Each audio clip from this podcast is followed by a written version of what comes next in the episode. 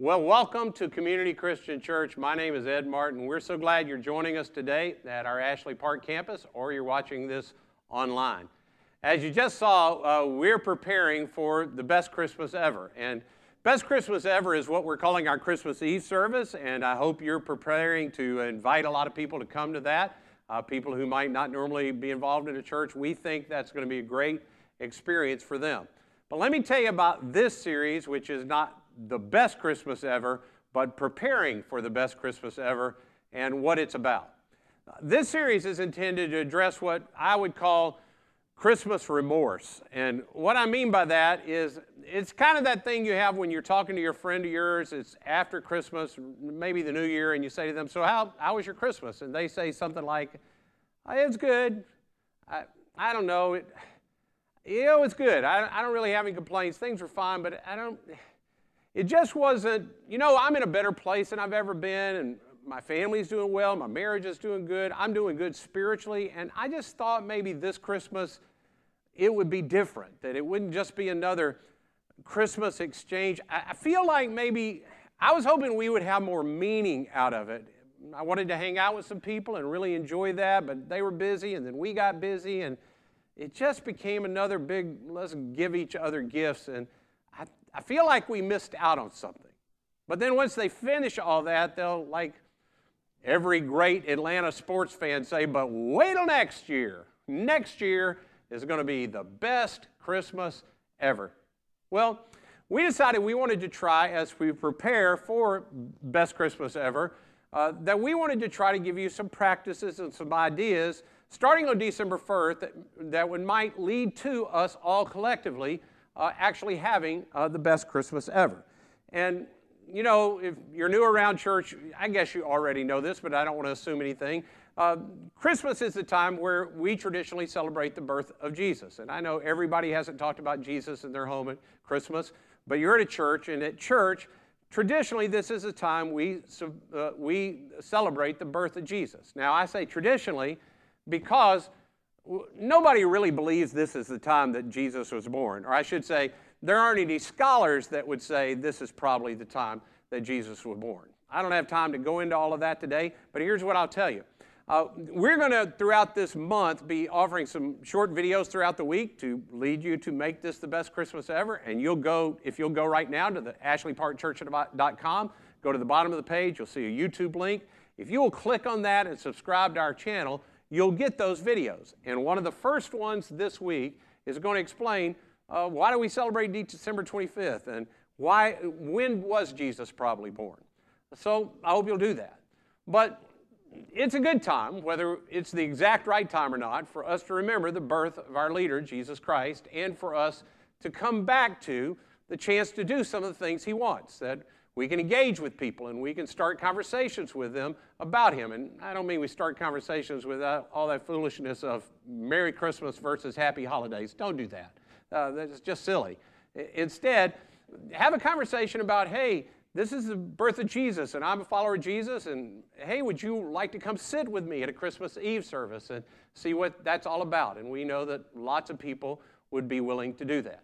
But what we want to do in this series is take the next four weeks and try to get at some of the things that can help us as followers of Jesus uh, to get ready for the best Christmas ever. And today, I want to start by taking you to something that is really at the core of who Jesus was, and it's become a part of our community Christian tradition. Now, the scripture I want to show you to start this thing off is one you've already heard in this service. We've already talked about it. Uh, it's written by a historian named Luke, uh, who uh, researches the life of Jesus, and then he writes one of the uh, accounts given to us in the Bible. And uh, this is the very first time that Jesus is ever going to speak publicly. Uh, here's what Luke records. When he, Jesus, came to the village of Nazareth, his boyhood home, he went as usual to the synagogue on the Sabbath and stood up to read the scripture. So, Jesus goes to the town that he grew up, and it's worship day, so he goes to worship like he's done his whole life. The scroll of Isaiah, the prophet, which is one of the Old Testament uh, books, was handed to him. He unrolled the scroll and he found the place where it was written. So I just want you to note this isn't something randomly that happens. Jesus looks for this place and then he intentionally reads this. The Spirit of the Lord is upon me, for as he, he has anointed me to bring good news to the poor.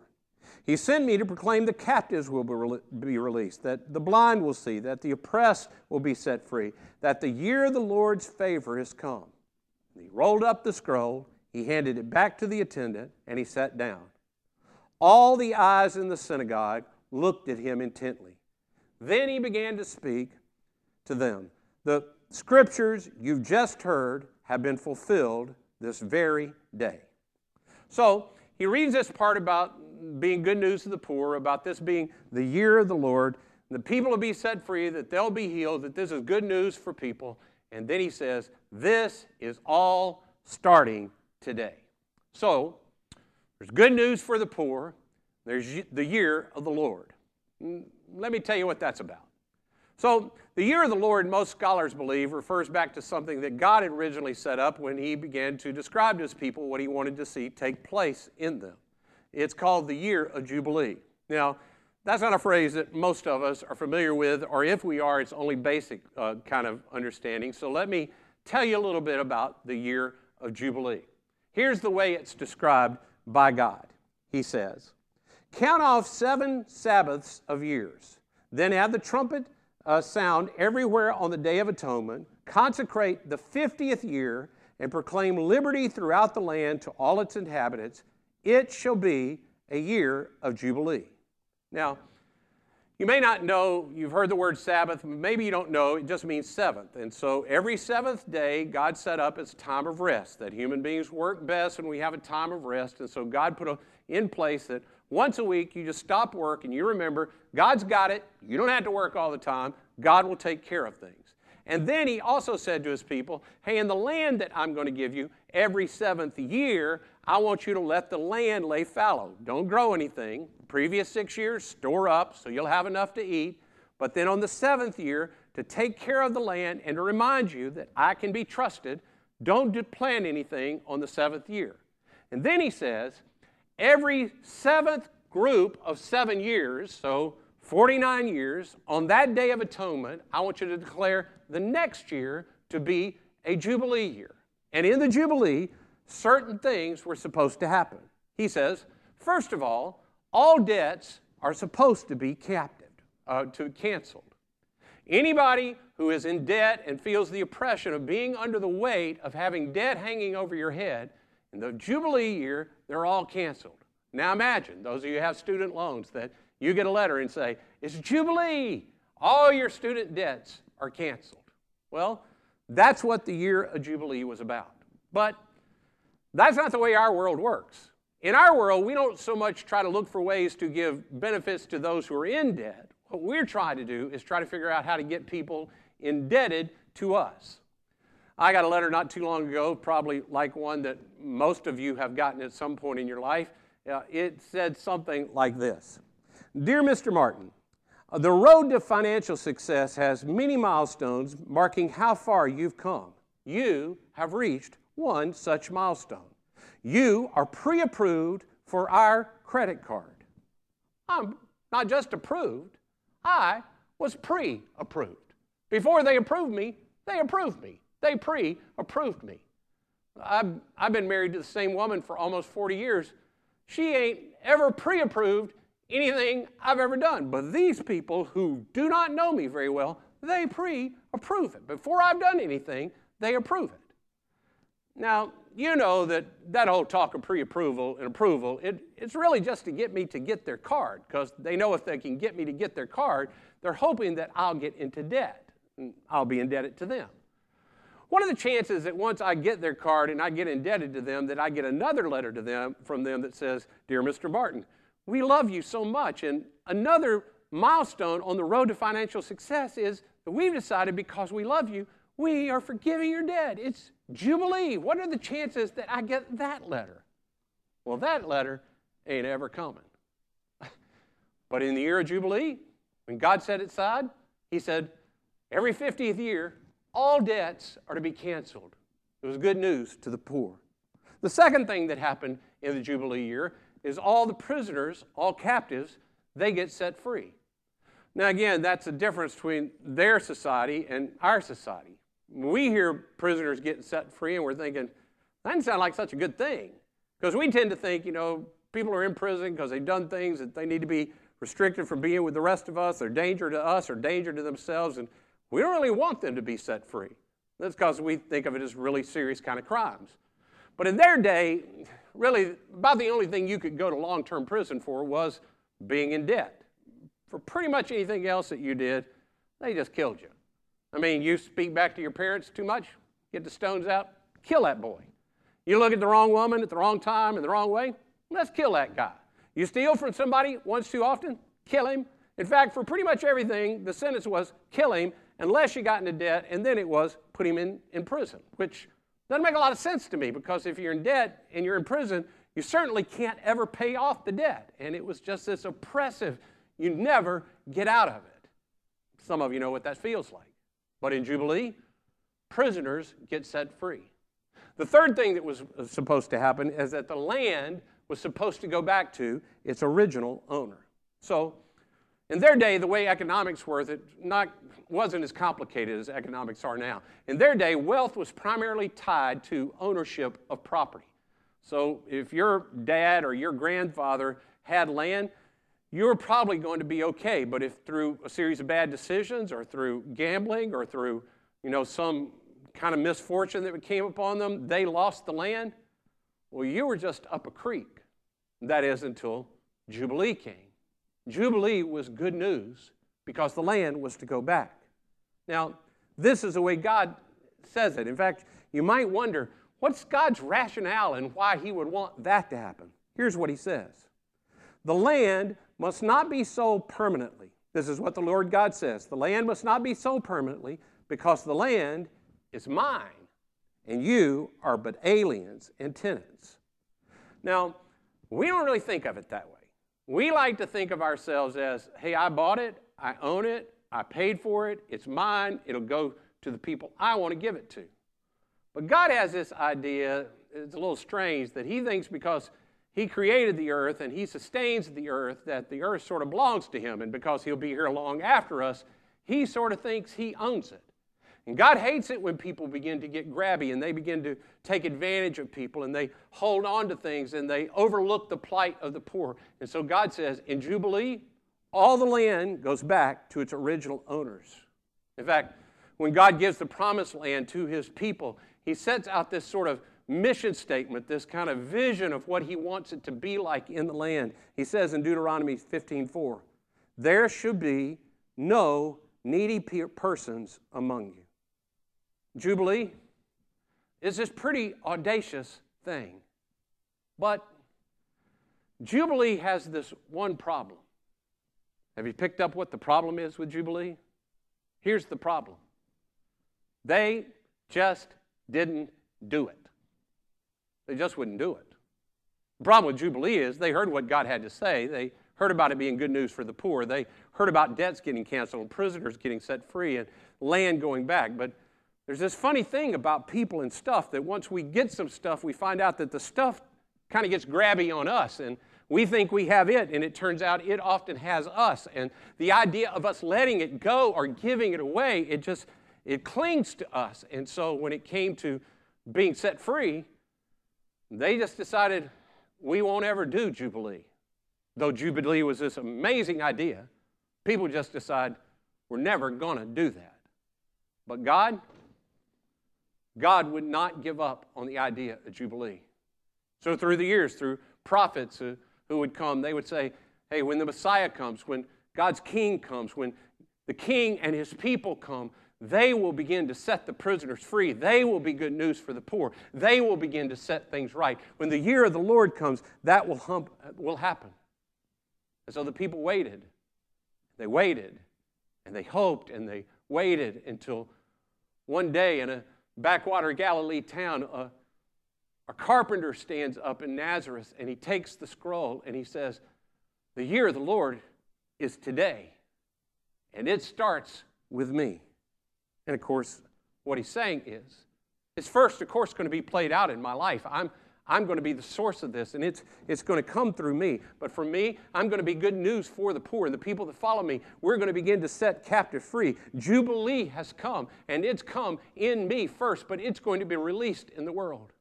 And Jesus got up from that place on that day and he began to go everywhere and say, The kingdom of God has come near. Repent, believe the good news. The captives are free. Everyone gets to go free. Debts are canceled. The poor have been released. Jubilee has come. Jesus and his people, they were good news for the poor. In fact, Jesus, he just talked a whole lot about the poor.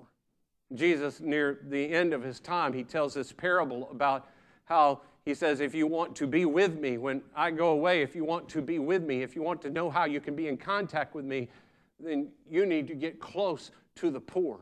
He says, When you're with them, you're with me. Theologians refer to this as God is sacramentally present among the poor. Now, you may have heard the word sacrament, but you don't really know what it means, a sacrament. Well, all a sacrament is, is a sacrament is where God takes an ordinary object, God takes ordinary common things, and He uses them as a vessel through which He, he comes to people, He ministers to people, His Spirit comes to people. Communion, which we've already uh, taken part of in this service. Uh, communion is a sacrament of the church. And communion, uh, it ranges how people see it sacramentally. On the one hand, uh, you have Catholics on one end that Catholics tend to believe on the sacramental nature of communion, that when the priest prays over the bread, that the bread literally becomes the body of Jesus. It literally becomes his flesh. And that the wine, when they pray over it, it sacramentally, literally becomes his blood. That's one end. And then you have people like us who believe that in communion, when we take communion together, that God miraculously, the bread stays the bread, and then miraculously, God changes wine into grape juice. That's our end. But either way, however you see it, what communion is, is that God is present in these common elements.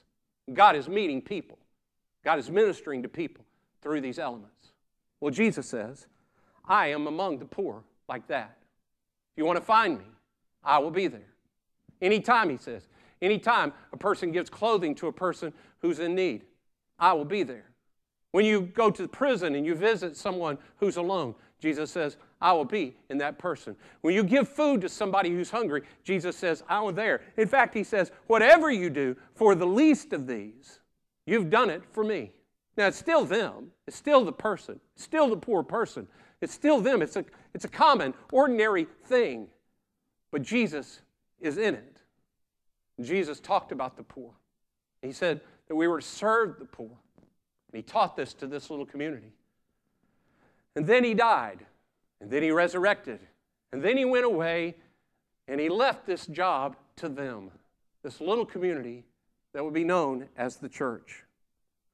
And there had never been on the face of a planet a group like the church. There had been nothing like them. I mean, some of them were fishermen and they were Jews, and some of them were slaves and they were Gentiles, and some of them were tax collectors, and some were extremely poor, but they came together with no common bond except they were connected through Jesus in this. But look what it says about their community when we first read about it. It says in the book of Acts, there were no needy persons among them. Well, we've heard that before. Remember that promise that we read a few minutes ago when God first lays out what he wants his people to be? There were no needy persons among them, for from time to time those who owned land sold them and brought the money from the sales and put it at the apostles at their leaders' feet, and it was distributed to anyone who had need. What's that sound like? Well, it sounds a lot like Jubilee, except it's gone from an idea that wasn't done to it's gotten in people's heart, and people are allowing Jubilee to first break through in them and they're set free. And then through them, God is setting people free. It was good news for the poor that broke out of this little community. And ordinary people, people with no great wealth, with nothing great to offer, they systematically would gather together and people would share what they had to give. And then together, they would begin to relieve and offer good news to the poor who had nothing in common, not the same race, not the same socio- socioeconomic background. That's the community community that Jesus died to launch. It's the history of Christianity. It is what the church brought to the world, and it's changed everything. And if we want to have the best Christmas ever, then you and I need to allow the spirit of Jubilee to break forth in us, and we need to begin to spread good news to the poor. Which means, when that begins to happen in you, Jubilee people occasionally find themselves getting mad. When a person who Jubilee begins to look at the way the kingdom of God is described, and when they see what's happening normally in our world, it's just unacceptable to them. I love the way the old King James Version translates that verse that Jesus, it says, The Spirit of the Lord is upon him to proclaim the acceptable year of the Lord. Well, if the year of Jubilee is the acceptable year of the Lord, what is every year that's not Jubilee? It's just unacceptable. It's just unacceptable. And what begins to happen in Jubilee people is they begin to get set free and they begin to look at the world and they hear this vision of no needy persons and what God could do in us as we work together, they begin to look at the greed and the self focus that's around us and how people begin to judge whether things are okay, whether things are okay for me economically instead of what's happening in the world. And people begin to look at the difference between the beauty of the kingdom of God and what's happening in our world. And they say, hey, we can't do everything, but we must do something. We have to do something. So, as many of you know around here at Community Christian, that's at the heart of what we try to do. If you stay around long enough, you'll eventually hear. Every month, uh, all throughout the year, we're trying to do something in our community, in our state, in our country, around the world that we want to be good news to the poor, that we want to make a difference in our community. But every year is a part of our celebration of the birth of our leader. At CCC at Christmas time, we come together and we have what we say is a big do something offering where we will collectively come together like they did and we will pool our resources and do some big thing for the poor. You've already heard in the video before I got up that one of the things we do is we come together and we look the most vulnerable in our community, poor young children who through no choice of their own, that's where they find their life. And we say, hey, we want to, you to know that we see you, that we notice you, that we are in your community and we love you. And so this year we're trying to sponsor 500 kids at, at, uh, at Christmas time. And I hope by the time you leave that you'll want to go and help with that. And you'll go out and maybe you'll grab one kid's name or, or two and you'll buy gifts for them that maybe you can afford to do more. That you're like my wife and that she buys, you know, I don't 18, 20, it seems like every year and we just mounds of Christmas gifts that we give away as we begin to try to set poor people free. As we make a difference to say, hey, we know you. And our leader came to be good news to the poor, and we want to be as well. But in addition to that, every year, we take other of our resources and we pull together and let's say, let's do one big thing together. And for the last seven years, we've been coming together collectively. And we started small with just one project in our community, and then they said, What could we do bigger? And we began to do things like water projects uh, around Haiti. Haiti is the poorest country in the Western Hemisphere and our closest neighbor. Uh, and so we said, maybe we can invest in Haiti. And through water projects, we knew we could make a difference. You know, the majority of illnesses in the under resourced areas are through waterborne illnesses. And we know that if we can get clean drinking water to people, it improves their health. And if it improves their health, they can then get educated and they can hold down jobs. And so, through just that one thing, so much could change. And over the last six to seven years, we have done so much in that area. In fact, I could not be prouder to be a part of a church that I can say confidently over the last seven years through these projects at the end of the year, we have given more than a quarter million dollars away. None of it, no handling charges, no penny of the money that's collected for this has stayed with Community Christian Church. We've just given it away and said, hey, this is good news for the poor in our community. Now, normally at this time, we, I'd be announcing something that we're doing in Haiti this year, but Haiti is currently in a time of political unrest. Could you believe that a country could have political unrest? They're having a little trouble with their president in their country. And so, because of that, now is not a good time for projects to go forward. So, this year is not a great time for us to begin to move the ball forward. And so there are things that we could do in our community, but I could not be prouder and more excited to tell you about what we are going to do together. And instead of dividing it among several projects, we collectively want to do one big thing together this year. Here's what it is one of the largest uh, contributors to, uh, to poverty in our country is crushing medical debt. It, it, it affects everybody, but it, affect, it, it especially affects those that are most vulnerable the elderly and those who are chronically ill and the poor. And it might be a surprise to many of you because you would think our government would take care of this, but it also affects veterans who find themselves under the weight of crushing medical debt. It also attacks middle class who are living paycheck to paycheck and then something happens to them physically and they have medical debt that comes about and it puts them in a category where they just can't get back up uh, economically.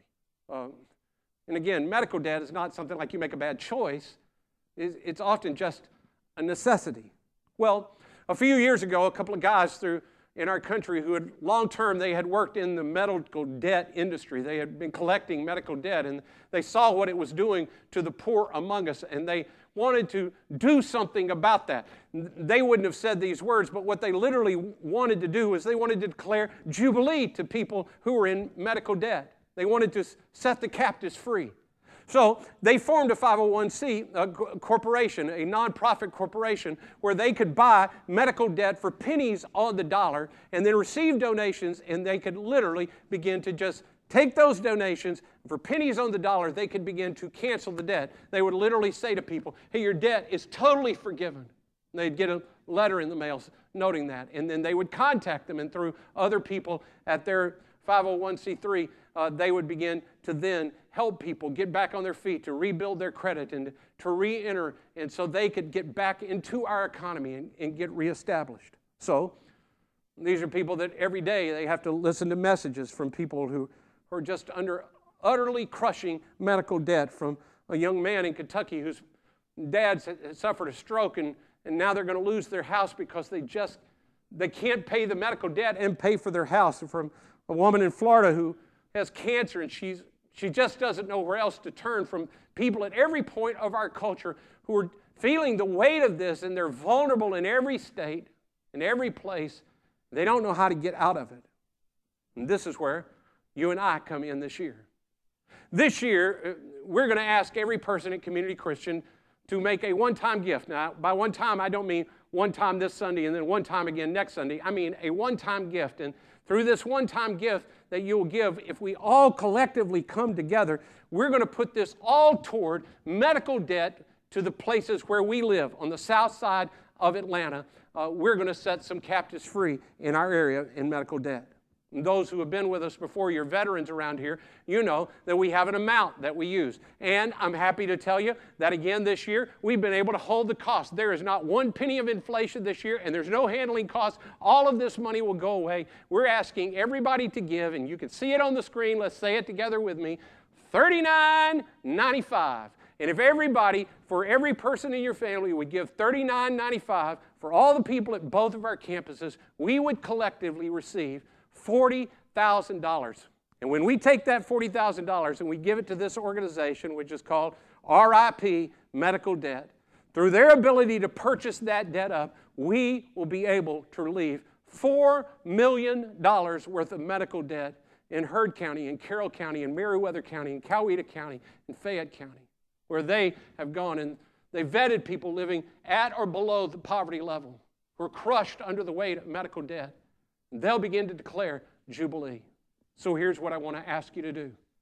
If right now you're a person that has cash and you intend to participate in this today, your one time gift of $39.95, you're going to give in cash or check, would you right now look in the cup holder in your seat, find that offering envelope if you want a donation receipt for this so you can deduct it on your taxes? Put your check or your $39.95 for every person in your family in that envelope and in just a moment, we're going to pass the baskets again because we want to take this money and separate it so that all the money in this goes directly to this project. But if you're like me, while those people are doing that, there are a number of us that we give digitally. So if you right now are going to give by credit card your $39.95 gift, would you click on the Do Something card. That's at ashleyparkchurch.com. And when you click on that, that's going to take you to a, a website where you're going to see a big blue icon. Then click on that big blue icon that looks like a little stick man. And when you do that, it'll just momentarily take you to our website. And then in about three seconds of being at our website, it'll go to a place where it says to you, I'd like to give. And it'll say to do something. We want to already have pre filled in the fund so that none of this goes to our general fund. It will all go to this. You then fill in the amount, $39.95, or if there are two of you, make it you know, $80, or you know, if you got four people in your family, I try to give, my wife and I try to give for everybody in our family. And since I have some people that have lots of kids in my family, it's a lot this year that we want to give. But you know, some of us have been blessed. We can give a lot. Whatever it is, you put it in there, and then you click on you want to use your bank account or you want to use a credit card. If you use a credit card, just hold out your credit card, scan the credit card. It'll automatically enter the numbers for you, and then you hit the donate button. For $39.95, what all of us collectively could do together could just be amazing. So I'm going to give you just a moment. In fact, right now, if you've already filled out your envelope, I'm going to ask for those who are going to receive the offering at Ashley Park, would you go ahead and begin to pass the baskets? And the rest of you, go ahead, have your phones out and be filling it out. Let's together do something to honor Jesus and prepare ourselves to be Jubilee people. Now, I could go on. I could talk about this for a long time, but I just want to say to you you and I have a part to play. We have a part to play, and it will change us. God makes clear to us again and again and again that He cares about the poor, and He has always had a plan for the poor, and the plan has been us, and that there would be no needy people among us.